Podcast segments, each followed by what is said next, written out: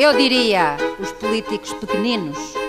Não fazem nada, não decidem nada, não afrontam interesses, não governam no interesse dos cidadãos, porque isso comporta perigo. O mínimo que talvez se possa sugerir é mais modéstia e menos presunção. E depois um, um bálsamo, um bálsamo analgésico vazio, eh, não é infelizmente genérico.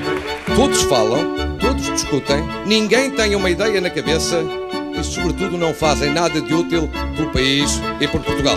Não estou aqui para fazer carreira política. Já fui tudo o que queria ser na vida.